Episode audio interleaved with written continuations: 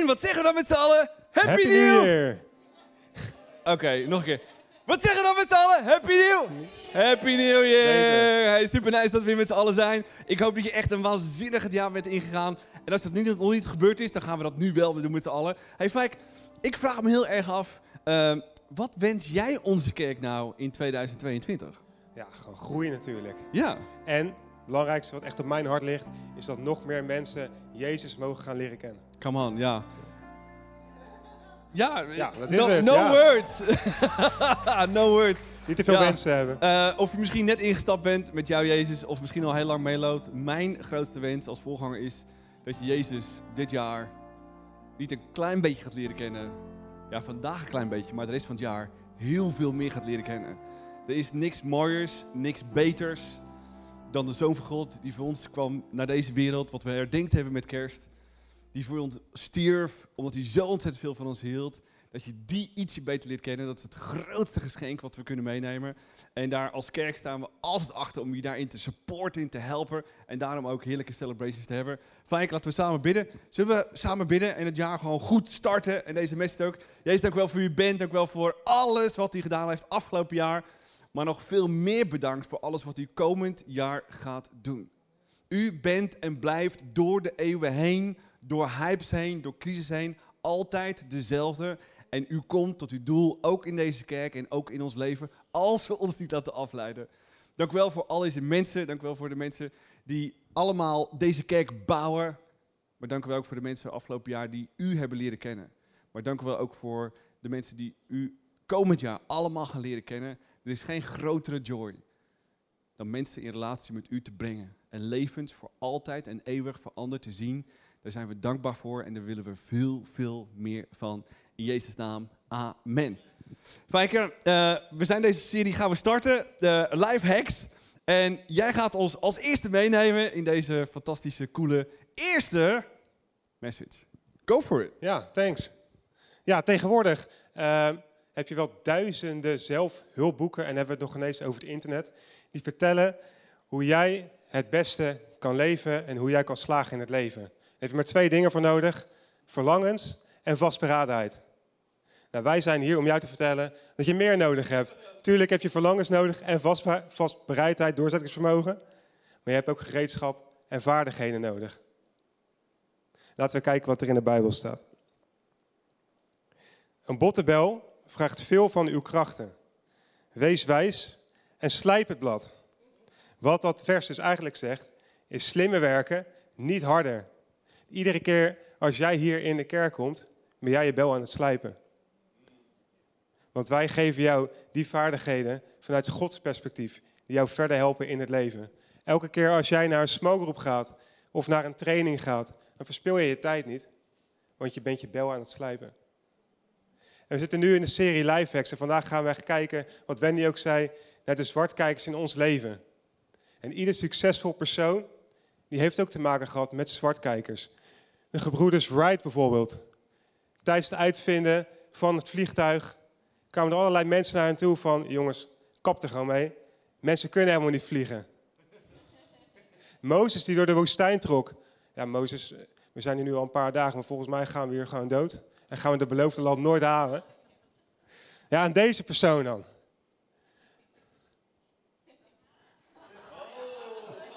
Een vriend van mij die zei een paar jaar geleden, toen we net de vriendschap kregen... jij staat zo meteen op het podium. En ik zei altijd van, ja, dag, dat gaat voor mij niet uh, gebeuren. Dat is voor mij niet weggelegd.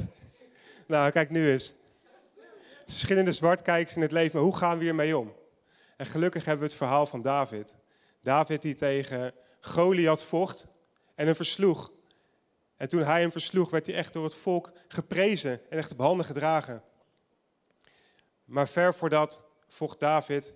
tegen vier andere reuzen, tegen zijn zwartkijkers in het leven. Hij was door God geroepen, maar hij werd op dat moment echt niet gesupport door mensen.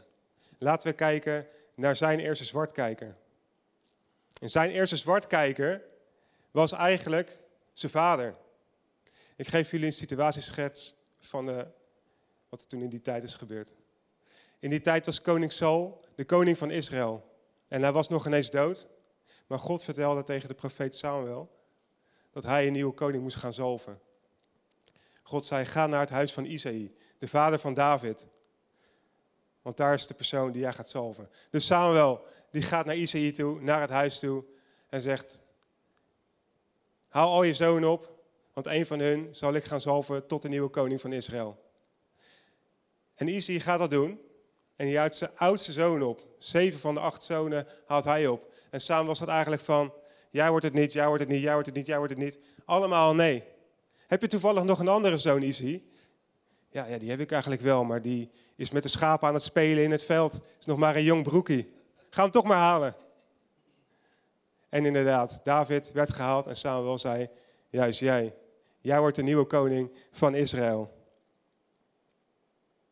En Davids vader wilde eigenlijk dat David de rest van het leven gewoon een, een schaapherder bleef. Dicht bij hem bleef. En hij zou vast heel veel van hem hebben gehouden.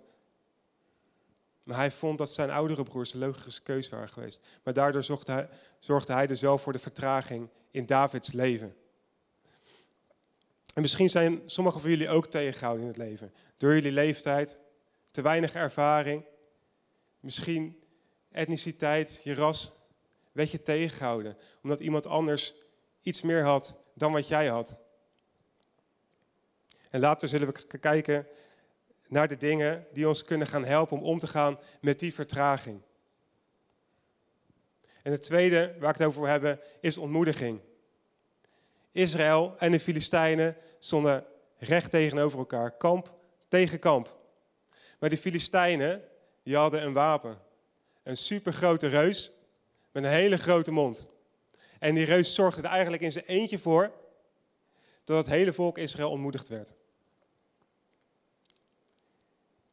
Dit gaat over Goliath.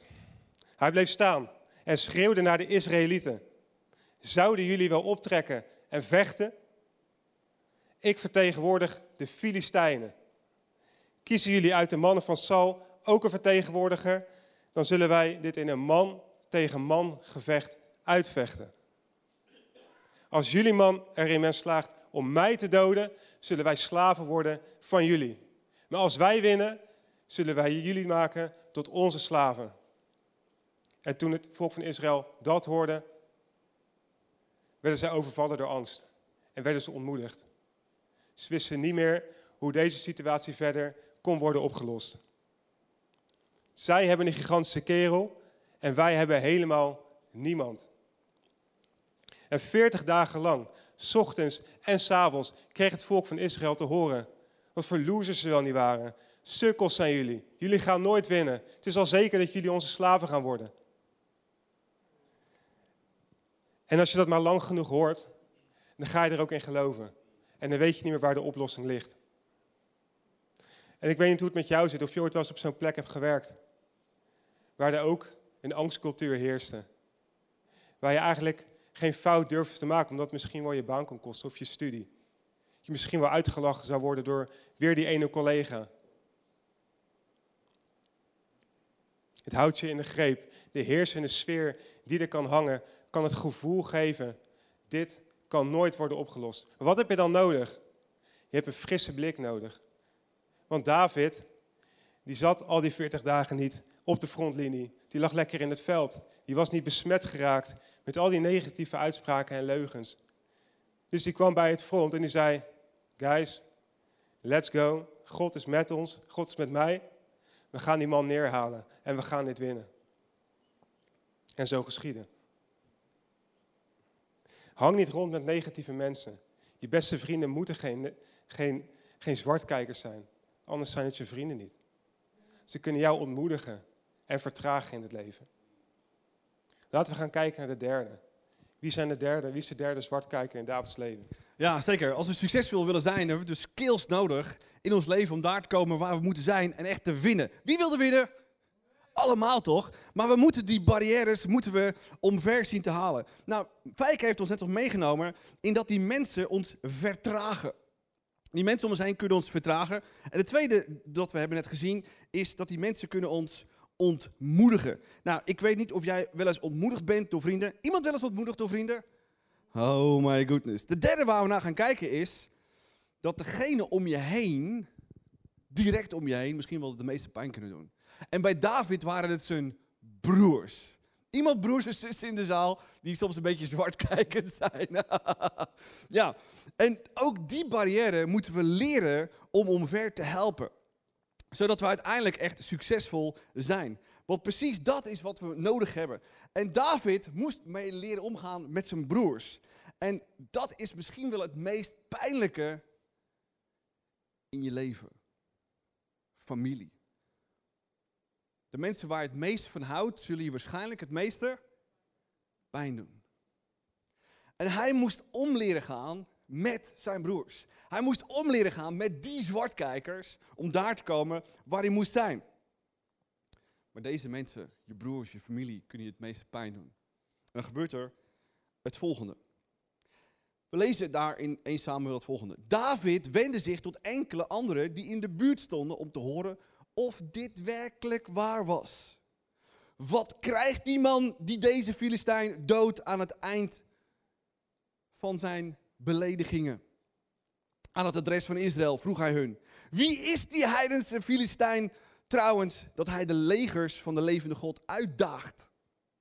En ook hier kreeg hij hetzelfde antwoord. Maar toen Davids oudste broer, broer Eliab, hem zo hoorde praten, werd hij boos, ziedend, woest. Wat doe jij hier eigenlijk? Wilde hij weten. Moet jij niet op een paar van die schaapjes passen? Meh. Ik weet wel wat jij van plan bent. Jij wilt natuurlijk die gevechten zien, klein miserig ventje. Wat heb ik misdaan? Vroeg David. Ik stelde alleen maar een paar vragen. Nou, David vroeg, wat is hier de beloning? David vroeg, waarom doet die Filistijn? David vroeg, wat is hier in hemelsnaam eigenlijk aan de hand? En als eerste reactie zijn het de mensen om je heen die moeite hebben misschien met de droom die God jou gegeven heeft. En het probleem vaak is van die mensen, is dat ze niet weten wat God letterlijk tegen jou gezegd heeft.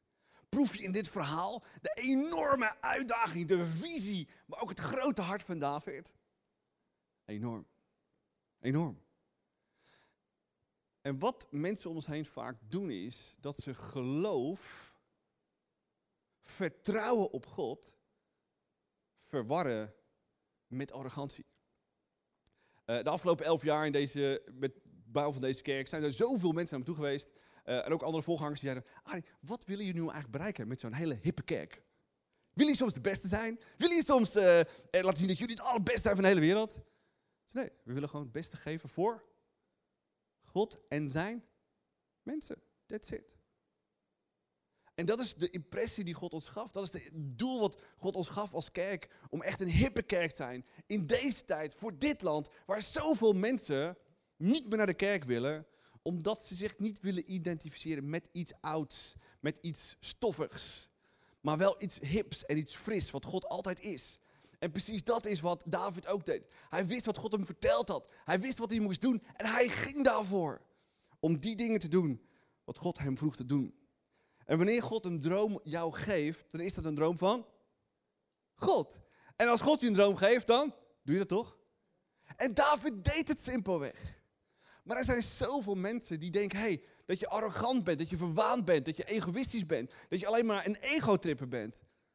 Terwijl als je er echt voor wilt gaan, wat God van je vraagt, is dat toch puur alleen geloof en vertrouwen.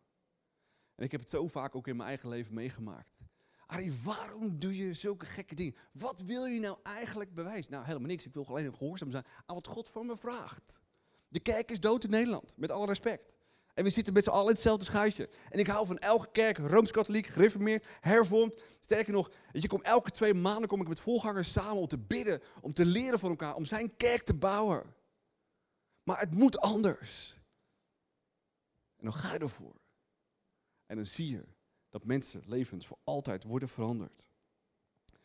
Maar wat waren nou eigenlijk die beloningen als je die reus omver gegooid had. Nou, het eerste, het was echt eindeloze rijkdom. Nou, wie zou dat niet willen? Het tweede is, je krijgt de koningsdochter. En drie, het beste van alles. Het beste van je hele leven. Nooit meer de rest van je leven niet belasting betalen. Nou, daar wil je alleen voor dat laatste ding wil je al helemaal gaan, toch? En precies dat is wat David deed. En laten we kijken naar de laatste.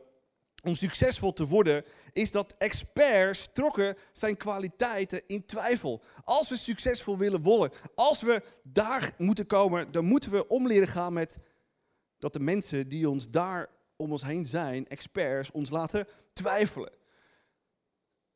Zijn het precies de professionals, de experts, die ons het grootst en het meest kunnen laten twijfelen?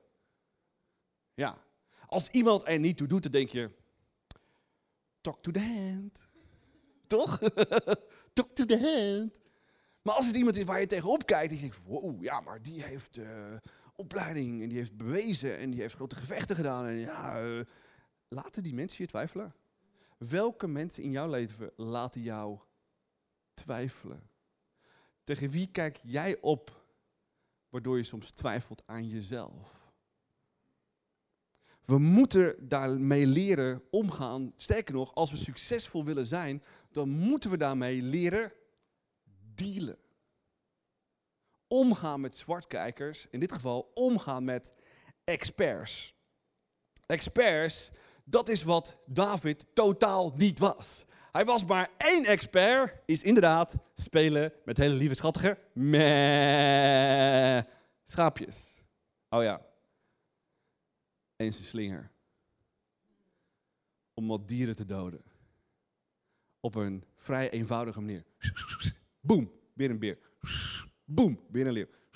Boom, weer een... Dat is wat hij kon. Niet meer en niet minder. Maar als je dan uit je professieveld stapt, als je buiten je vakgebied stapt en op iemand anders een vakgebied staat, ga je dan twijfelen? Oh ja. Maar waarom twijfelde David eigenlijk niet toen hij dat wel deed? Omdat hij wist wie hij was en wist wat God van hem vroeg en ook wist. Niemand, niemand gaat zo met onze God om. En ik denk dat het hele volk Israël, inclusief zijn vader, inclusief de experts waren vergeten hoe groot hun God was. En dat als iemand beschikbaar zichzelf stelt voor God, machtige dingen kan doen. We lezen het volgende. David zei, wees niet bezorgd over deze Filistijn. Wat gebeurde hier eigenlijk? Toen Saul, de koning, hoorde dat David dit wilde doen, zei Saul tegen David, kom maar eventjes op mijn kantoor. En daar gebeurde het volgende. David zei, wees niet bezorgd over deze Filistijn, ik zal hem afrekenen. En Saul zegt, je weet niet wat je zegt. Bracht Saul er tegen in. Hoe kan een jongen als jij vechten tegen deze Filistijn? Je bent nog veel te jong en hij is al van jongs af aan een soldaat. Wat gebeurt hier? Ja, je ziet hier maar één ding gebeuren. Hij laat zich niet in twijfel trekken over wie hij is en wat hij kan, samen met zijn God. En soms, heel soms, moeten we langs de experts, langs de mensen die het beter weten. Omdat God simpelweg heeft gezegd, hey guys, we gaan het anders doen.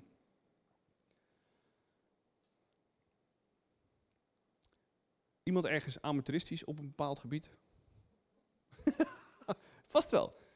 Zitten hier ook amateurs in de zaal die soms beter doen dan de professionals? Waarom? Omdat het woord amateur komt van amore. Amore is liefde. Echte liefde voor God. Echte liefde drijft alles. Als je echt op iemand verliefd bent, dan doe je alles. Soms kijk je terug, oh, heb ik dat echt gedaan om mijn liefje? Yep, you did it. Dat is wat echte liefde doet. En Goliath ging neer. Maar hoe leerde David nou Goliath echt kennen? Op een dag zei Isaïe tegen David, breng een grote zak geroosterd koren, popcorn, en deze tien broden naar je broers.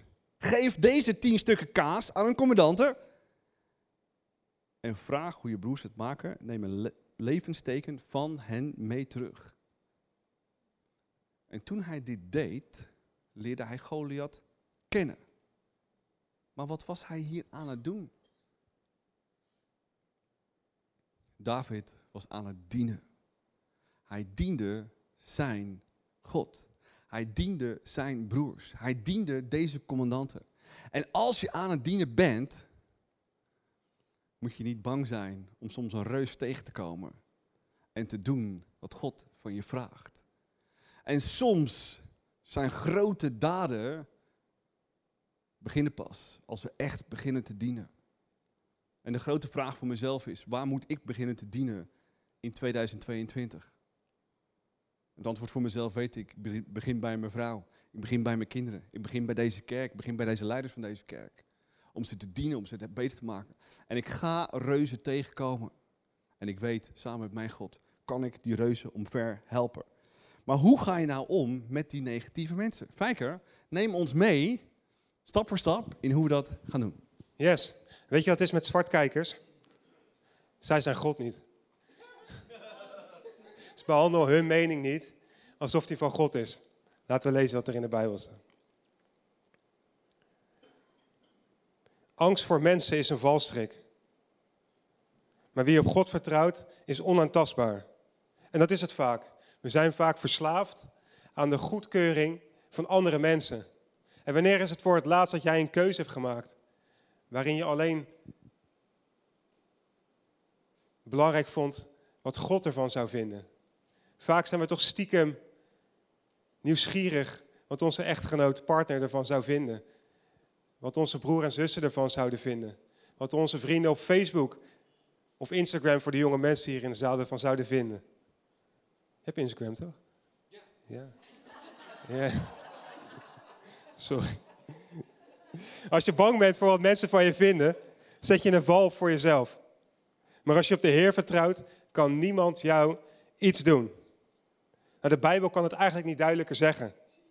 Ik denk dat ik mijn punt nu al heb gemaakt. De mening van anderen. Het kan je serieus verlammen. En het meest erge is nog wel dat het het doel van God nastreeft. En dat je dan eigenlijk voor het doel van anderen gaat. Voor jouw leven. U hoeft voor niemand bang te zijn. Alleen voor de Heere van de hemelse legers. Als u voor hem ontzag hebt, hoeft u voor niemand anders bang te zijn. En bang voor God klinkt misschien raar. Maar hoe groot denk je over hem? Geloof je echt dat als jij valt, hij je op zou vangen? Hij voor jou zou zorgen? God is een grote God. Het is een almachtige God. Hij heeft ons gemaakt. Hij heeft de kracht om door ons heen te werken. Net zoals bij David. Hij staat boven alle natuurwet. Hij kan alle vijanden verslaan. Lees het maar na in de Bijbel. En zo moeten we hem ook zien. En hoe groter God in jouw hoofd komt, hoe kleiner de mening van anderen. Maar hoe groter de mening van anderen, hoe kleiner God voor jou in jouw leven verschijnt. En wie sta jij toe om God te spelen in jouw leven? Want de mensen om je heen, je kan nog zoveel van ze houden. Misschien houden ze ook zielsveel van jou. Maar uiteindelijk zijn zij God niet.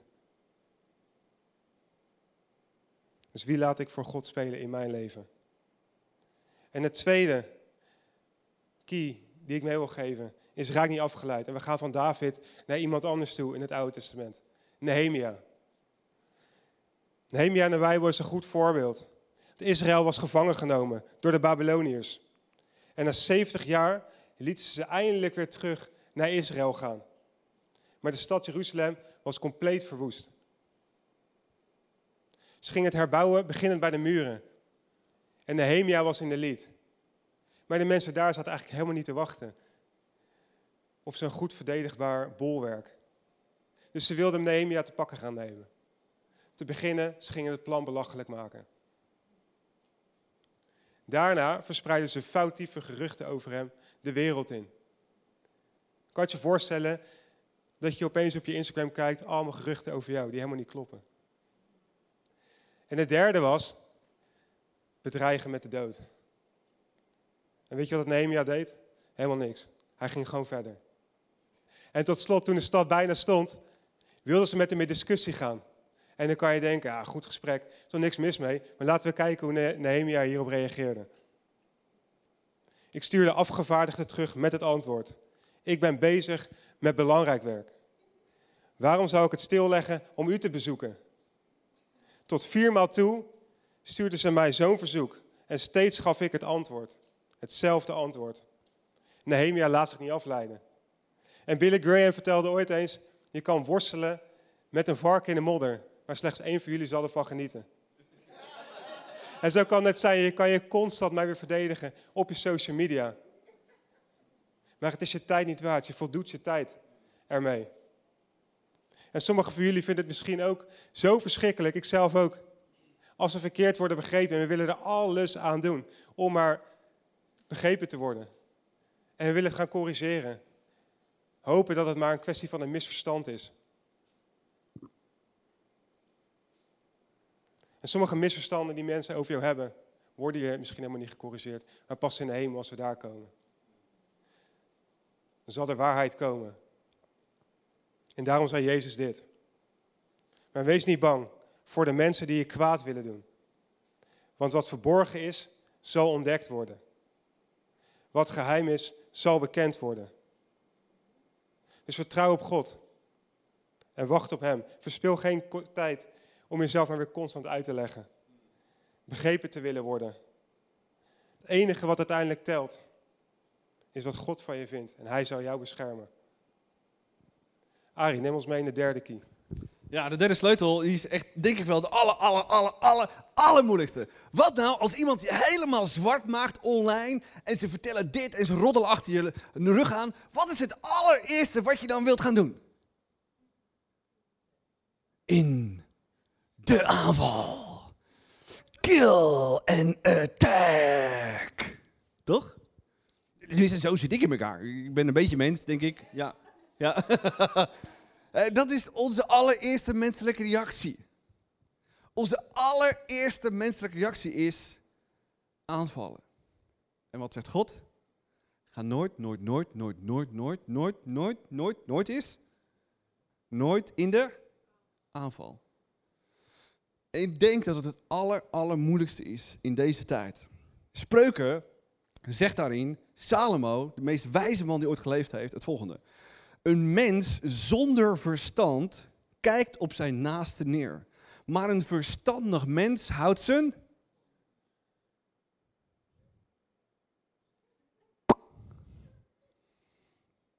Pijnlijk. Ik vroeg me afgelopen week af... Wat nou als God alles leest op het internet en social media? Wat zou die dan van ons mensen vinden? Nou, ik denk niet heel verstandig, maar misschien wel het tegenovergestelde. Omdat we voortdurend maar bezig zijn onszelf te bewijzen... of misschien om dingen te vertellen of onze wa, wat dan ook te moeten doen op, op, op social media. Maar de grote vraag is, wat moeten we wel doen en wat moeten we niet doen? Dat is echt de wijsheid. En wat we niet moeten doen, zegt God, is... Ga niet in de aanval. Wat we wel moeten doen is, laat zien wat God door jou heen wil gaan doen. En dat God iets door je heen wil doen in dit jaar is, is een no-brainer. Dat hij een plan voor je leven heeft is een no-brainer. Dat hij van je houdt is een no-brainer. Dat God je gemaakt heeft met een doel van een reden is een no-brainer. Dat hij je gaven en talenten geeft is een no-brainer. Dat je een persoonlijkheid hebt, is een no-brainer om in te zetten. Dat je ervaringen gehad hebt, zowel de positieve als de negatieve, is een no-brainer. Dat je een bepaalde passie voor iets hebt van nature, toch? Heb je dat? Is een no-brainer! En God wil dat je dat snapt en begrijpt en dat je daar, dat je daar iets over... Oh, wauw, ik ben, ik ben erachter dat ik daar goed in ben, ik ben daar goed in ben. Woe, amazing! Nou, zullen mensen wel weer wat van vinden, toch? Maar who cares? Als je zelf aan het ontdekken bent, is niks mooiers dan te ontdekken hoe God jou gemaakt heeft. En hoe je dat kunt inzetten, met name als God verteld heeft, dit is wat je ermee moet doen. En het is zo easy om negatief te praten over andere mensen. Is easy. Easy. Dat we positief zijn. En laten we eerlijk zijn, is kritiek geven ook heel erg cheap en goedkoop? En makkelijk? Tuurlijk, het is natuurlijk altijd makkelijk, zeker in Nederland. Hè? Kijk, voetbal. Hè? Ja. Hoeveel coaches hebben we... Feyenoord-fan, hè? Moeten we even zeggen. Uh, Fijn, hoeveel coaches hebben we in Nederland? Ja, genoeg. zeventien miljoen. zeventien miljoen ja. Ja. Maar je zou maar coach zijn, weet je. En dat is het hele punt. Kritiek geven is easy. Maar laten we eerlijk zijn. Als je succesvol wilt zijn, heb je, heb, moet je daar veel voor leren en doen. Is dat easy? Nee, is niet easy. Als je een gebouw bouwt, is dat easy? Is het makkelijk om er kritiek op te geven? Als een kerk, zoals wij alles geven om kerk te bouwen, week in week uit, al elf jaar lang. Is het easy om daar kritiek op te geven? Ja, wil je een cool verhaal horen? Oh, dit, is echt, dit is echt amazing. Ja. Uh, ik hou van studenten. Dat wil ik als eerste gezegd hebben. Vijf jaar geleden, andere locatie, komen een aantal studenten komen binnen. Uh, en twee ervan komen na de celebration even naar me toe om me feedback te geven. Ik bouw al twintig jaar kerk. Feedback. Ze waren negentien jaar. Feedback. Nou, en dan word ik al helemaal enthousiast. Uh, keep it coming, weet je. Nou, ja, dit, dat, en wat wil je laten zien? Dan wil je bewijs, bla, bla, bla, bla. Nou ja, weet je, we gaan dus niet in de aanval. We gaan ook niet in discussie. Uh, thanks guys, see you later. En want zo vaak gaat het vaak ook. Talk to the hand. Ze komen één keer en je ziet ze nooit meer. Bouw je daar kerk mee? Bereik je daar de wereld mee? Kun je daar mensen mee een relatie met Jezus brengen?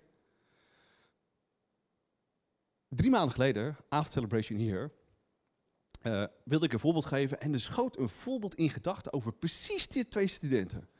Ik denk, awesome, moet van God zijn, Heilige Geest. En ik vertel dat verhaal zo, wow, awesome. Weet je, er komen twee van die Jude binnen, feedback, awesome, weet je, supercool. Dus zo moet je ermee omgaan. Celebration is afgelopen, komt er een Jude naar me toe. Hey Arie, ik was een van die twee jongens. Ik zeg, oh. Wat ik toen deed, had ik nooit, nooit, nooit, nooit, nooit moeten doen.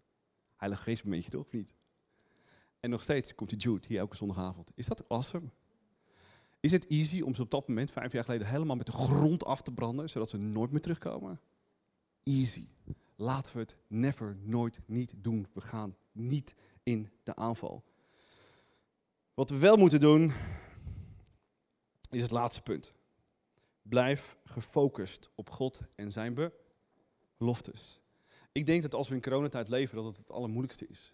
Want alles in ons neigt ernaar, en dat, hoef je ook, dat kan je zo zien op Inst- Instagram, social media, is dat we allemaal onze waarheid willen posten. We willen allemaal andere mensen overtuigen van wat er moet gebeuren, wat er niet moet gebeuren. En wat vindt God daarvan? Laten we ons verstand gebruiken. Laten we anderen niet neerdrukken, maar laten we andere mensen omhoog halen. Dat is onze opdracht, maar onze opdracht is nog veel groter. En als we niet uitkijken, laten we ons zo verleiden. En ik durf te zeggen, ik bedoel, corona is een test op heel veel perspectieven, toch? Maar als het al een test is, is het een test. Dus wat is het allerbelangrijkste? Nou, laten we eerlijk zijn, gezondheid is ook het allerbelangrijkste, toch? Bijna. God is het allerbelangrijkste. Mens is het allerbelangrijkste. En mensen in relatie met Jezus brengen, dat is precies wat God vraagt ons te doen.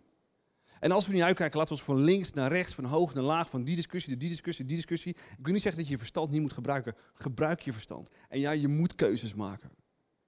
Maar blijf gefocust op datgene wat we moeten doen. Blijf gefocust op datgene wat wij moeten doen. En ook wat David moest doen. We lezen het in Eerste Samuel. David werd door zijn mannen in het nauw gedreven. Dit is een heel stuk later. Als David bijna koning is. Nee, al koning is. En hij moet het gevecht aangaan. En het gaat niet goed. David werd door zijn mannen in het nauw gedreven. Want door het verdriet om hun kinderen dreigden ze te gaan stenigen. Vrouwen en kinderen waren meegenomen. Wat zou er gebeuren als jouw vrouw en jouw kind meegenomen werden? En jij bent soldaat. En David is je chef. Wat zou je tegen hem zeggen? Oh, geen probleem David, kom maar goed. Deze mannen werden heel erg boos. Zo boos dat ze hem wilden stenigen. Zijn eigen mannen. Ze wisten wie David waren. Ze wisten dat hij gezalfd was. Ze wisten dat de man van God was. Ze wisten alles.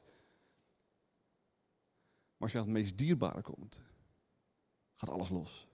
Deze mannen gingen los. Wat deed David? Hij bleef echter vertrouwen op God. Als ik iets wat heb moeten leren in de afgelopen tweeëntwintig maanden is vertrouwen op God stellen. Als ik iets heb moeten leren is simpelweg vast te houden aan wat God mij en ons als kerk geroepen heeft om te doen. Is het easy om allerlei kanten op te gaan? Is het easy om op internet allemaal discussies te hebben over de overheid of over dit of over dat of over zus of over zo? Is easy. Maar gefocust te blijven op wat God van ons vraagt te doen. Om gefocust te blijven op wat God voor jou vraagt om te doen. En misschien zeg je, maar Arie, ik weet niet wat God van me vraagt. Wat moet dan je focus zijn? Te achter te komen wat God door je heen wil doen. Laat je niet afleiden. Blijf gefocust. Afgelopen herfstvakantie had ik de unieke gelegenheid om met vrienden uh, naar Oostenrijk te gaan. Zo vet joh. Vrienden van ons. We hebben een leuk huisje in Oostenrijk. En vanuit het balkon kijk je naar de bergen en dan denk je, freaking awesome. En dan denk ik maar één ding, hoe kom ik daar zo snel mogelijk boven zonder al te moeten worden? Nou, diezelfde vrienden hebben echt supercoole uh, mountainbikes, maar niet zo'n mountainbikes. Uh, kun je de foto zien? Elektrische mountainbikes. Elektrische mountainbikes. Uh, dus ik was samen met mijn dochter. Ik zeg, Eef, wil je met mij omhoog? Pap, gaan we doen. Ik ken mezelf een beetje. Ben nogal gepassioneerd. Uh, het eerste stukje door het dal heen was nog wel oké. Okay. En toen kwam het eerste stuk. En toen dacht ik, oh my gosh, je krijgt zweet in je handen. Uh, mijn dochter, natuurlijk een heel stuk lichter. Ook elektrisch, zo omhoog. Gaat goed, schat. Ja hoor, blijf je een beetje aan... Het fietspad was echt letterlijk zo breed. En hier ging het gelijk tweehonderd meter naar beneden. Schat, blijf je een beetje aan de zijkant. Ja, pap. En als je niet uitkijkt, alleen al vanwege dat het zo hoog ging... en weer een haarspeld, en weer een haarspeld, en weer een haarspeld... denk je halverwege... Nou, ik denk toch wel dat we terug moeten gaan. En ik denk precies hetzelfde is in het leven. Er zijn zoveel momenten, zoveel mensen, zoveel reacties, zoveel dingen waarin je af wilt haken. Af wilt haken in je baan, omdat er iemand negatief is. Af wilt haken, omdat je weer negatieve creativiteit krijgt. Af wilt haken om die ene persoon die in jouw leven komt, waarvan je eigenlijk niet weet wat je daarmee aan moet. Maar als we succesvol willen zijn, dan moeten we om leren gaan met zwartkijkers. En we moeten ons gefocust blijven houden op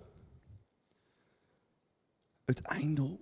En we moeten ons niet door die rivijnen hier aan de zijkant denken. Oeh. Of die ene persoon die denkt, ja nee, maar dat is wel...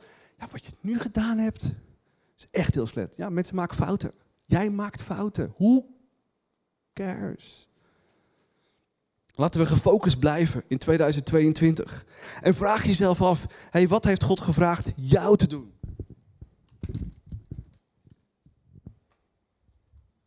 Wat is jouw eindbestemming? Wat vraagt hij voor jou te doen? Wat vraagt hij door jou heen te doen? Wat heeft hij al verteld in tweeduizend eenentwintig? Of in tweeduizend twintig? Of in tweeduizend negentien? Of het vorige deel van je leven waarvan je nog steeds denkt... ik wil wegrennen van mijn doel. Ik wil wegrennen van wat God voor mij vraagt te doen. Blijf gefocust op datgene wat God van jou gevraagd heeft. Ga ervoor. En leer om te gaan met die zwartkijkers... bedweters, experts, broers, familie. Om datgene te doen wat God voor je vraagt te doen. Paulus zegt bij één ding. Ik ga voor de prijs die op mij ligt te wachten. Ik ga voor maar één ding. En ja, sommige mensen vinden me fanatiek. Sommige mensen vinden me gepassioneerd. Sommigen zeggen, Arie, je bent niet goed bij je hoofd. Ik doe alleen wat God voor mij vraagt te doen. Weet je waarom? Dat er een prijs voor me klaar ligt als ik thuis kom. En die prijs boeit me niet eens zoveel. Weet je dat? Wat me wel boeit is dat als ik boven ben, aan het eind van mijn leven, dat God tegen me zegt, goed gedaan. Je hebt geluisterd en gedaan wat ik van je vroeg, waar ik jou voor je gemaakt heb. Waarvan ik kan zeggen, bedankt dat u mij daarvoor gemaakt hebt. Want dat was het meest vervullende wat er is. Te leven in de passie, persoonlijkheid, ervaringen. En gaven die God mij gegeven heeft. En dat voluit te leven in de roeping die ik heb. En ook die roeping heb jij. Ook die gave mix heb jij. Ook jij hebt een persoonlijkheid. En ook jij hebt een zalving op je leven liggen. Laat je niet afleiden. Ga voor de prijs. De hoofdprijs. Zullen we samen bidden? Zullen we het samen doen? Jezus, dank u wel voor wie u bent. Dank u wel voor uw liefde, voor uw trouw. Jezus, dank u wel dat als we naar uw leven hadden gekeken, we ook precies hetzelfde hadden gezien. Dat er zoveel mensen waren die het niet mee eens waren met wat u deed, met wat u wilde. Maar u deed simpelweg wat uw vader u opdroeg. Elke dag weer ging u op de knieën. Voor raad, voor advies, voor leiding, voor vriendschap, voor bevestiging, voor moed.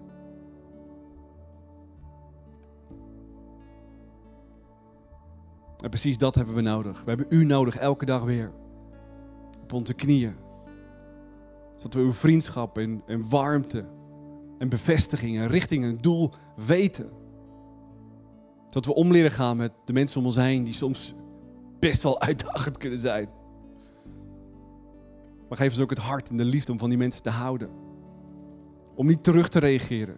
Om niet met emoties terug te slingeren. Mensen naar beneden te duwen. Om het beter te weten. Maar simpelweg onze race te lopen. Simpelweg onze baan vast te houden. Niet af te laten leiden. Door wie dan ook of wat dan ook. Maar te doen wat u van ons vraagt. Ook in dit nieuwe jaar. Want u roept ons. U heeft ons gemaakt met een doel en een reden. En precies dat willen we ontdekken in tweeduizend tweeëntwintig. En ook precies dat willen we uitleven. Wat de zwartkijkers om ons heen daar ook van vinden. Om simpelweg te doen wat u van ons vraagt. Want wat, als we doen wat u van ons vraagt, lopen we in onze bestemming. Wandelen we in de droom, uw droom voor ons leven. En er is niets vervullender dan dat. Een relatie met God Almachtig. En te doen waar u ons voor gemaakt heeft. Jezus, help ons deze week. Om te zien en te ontdekken wie we zijn. En als we ons doel al weten, ons af te vragen, waar word ik afgeleid? Waar moet ik scherper zijn? Welke discussies moet ik stoppen? En welke mensen moet ik om me heen krijgen om dat doel te bereiken? Dank u wel dat u bij me bent. En dank u wel dat u mijn vaardigheden wilt leren in dit leven. Om succesvol te zijn. En dank u wel dat u wilt dat mijn bijl scherp is. En ik wil hier elke week zijn. Ik wil ook elke week in mijn smallgroep zijn. Ik wil een deel van mijn team zijn. Ik wil elke dag uw woord lezen. Wat me scherper maakt en scherper maakt en scherper maakt. En succesvol maakt in het leven. Want iedereen die u zoekt, stelt u nooit teleur. Dank u wel voor wat u in tweeduizend tweeëntwintig door mij heen gaat doen. Ik blijf dicht bij u. U blijft dicht bij mij. U maakt mij scherper. En ik doe wat u van, u van me vraagt. En dat is het meest vervullende wat er is. Dank u wel. Amen.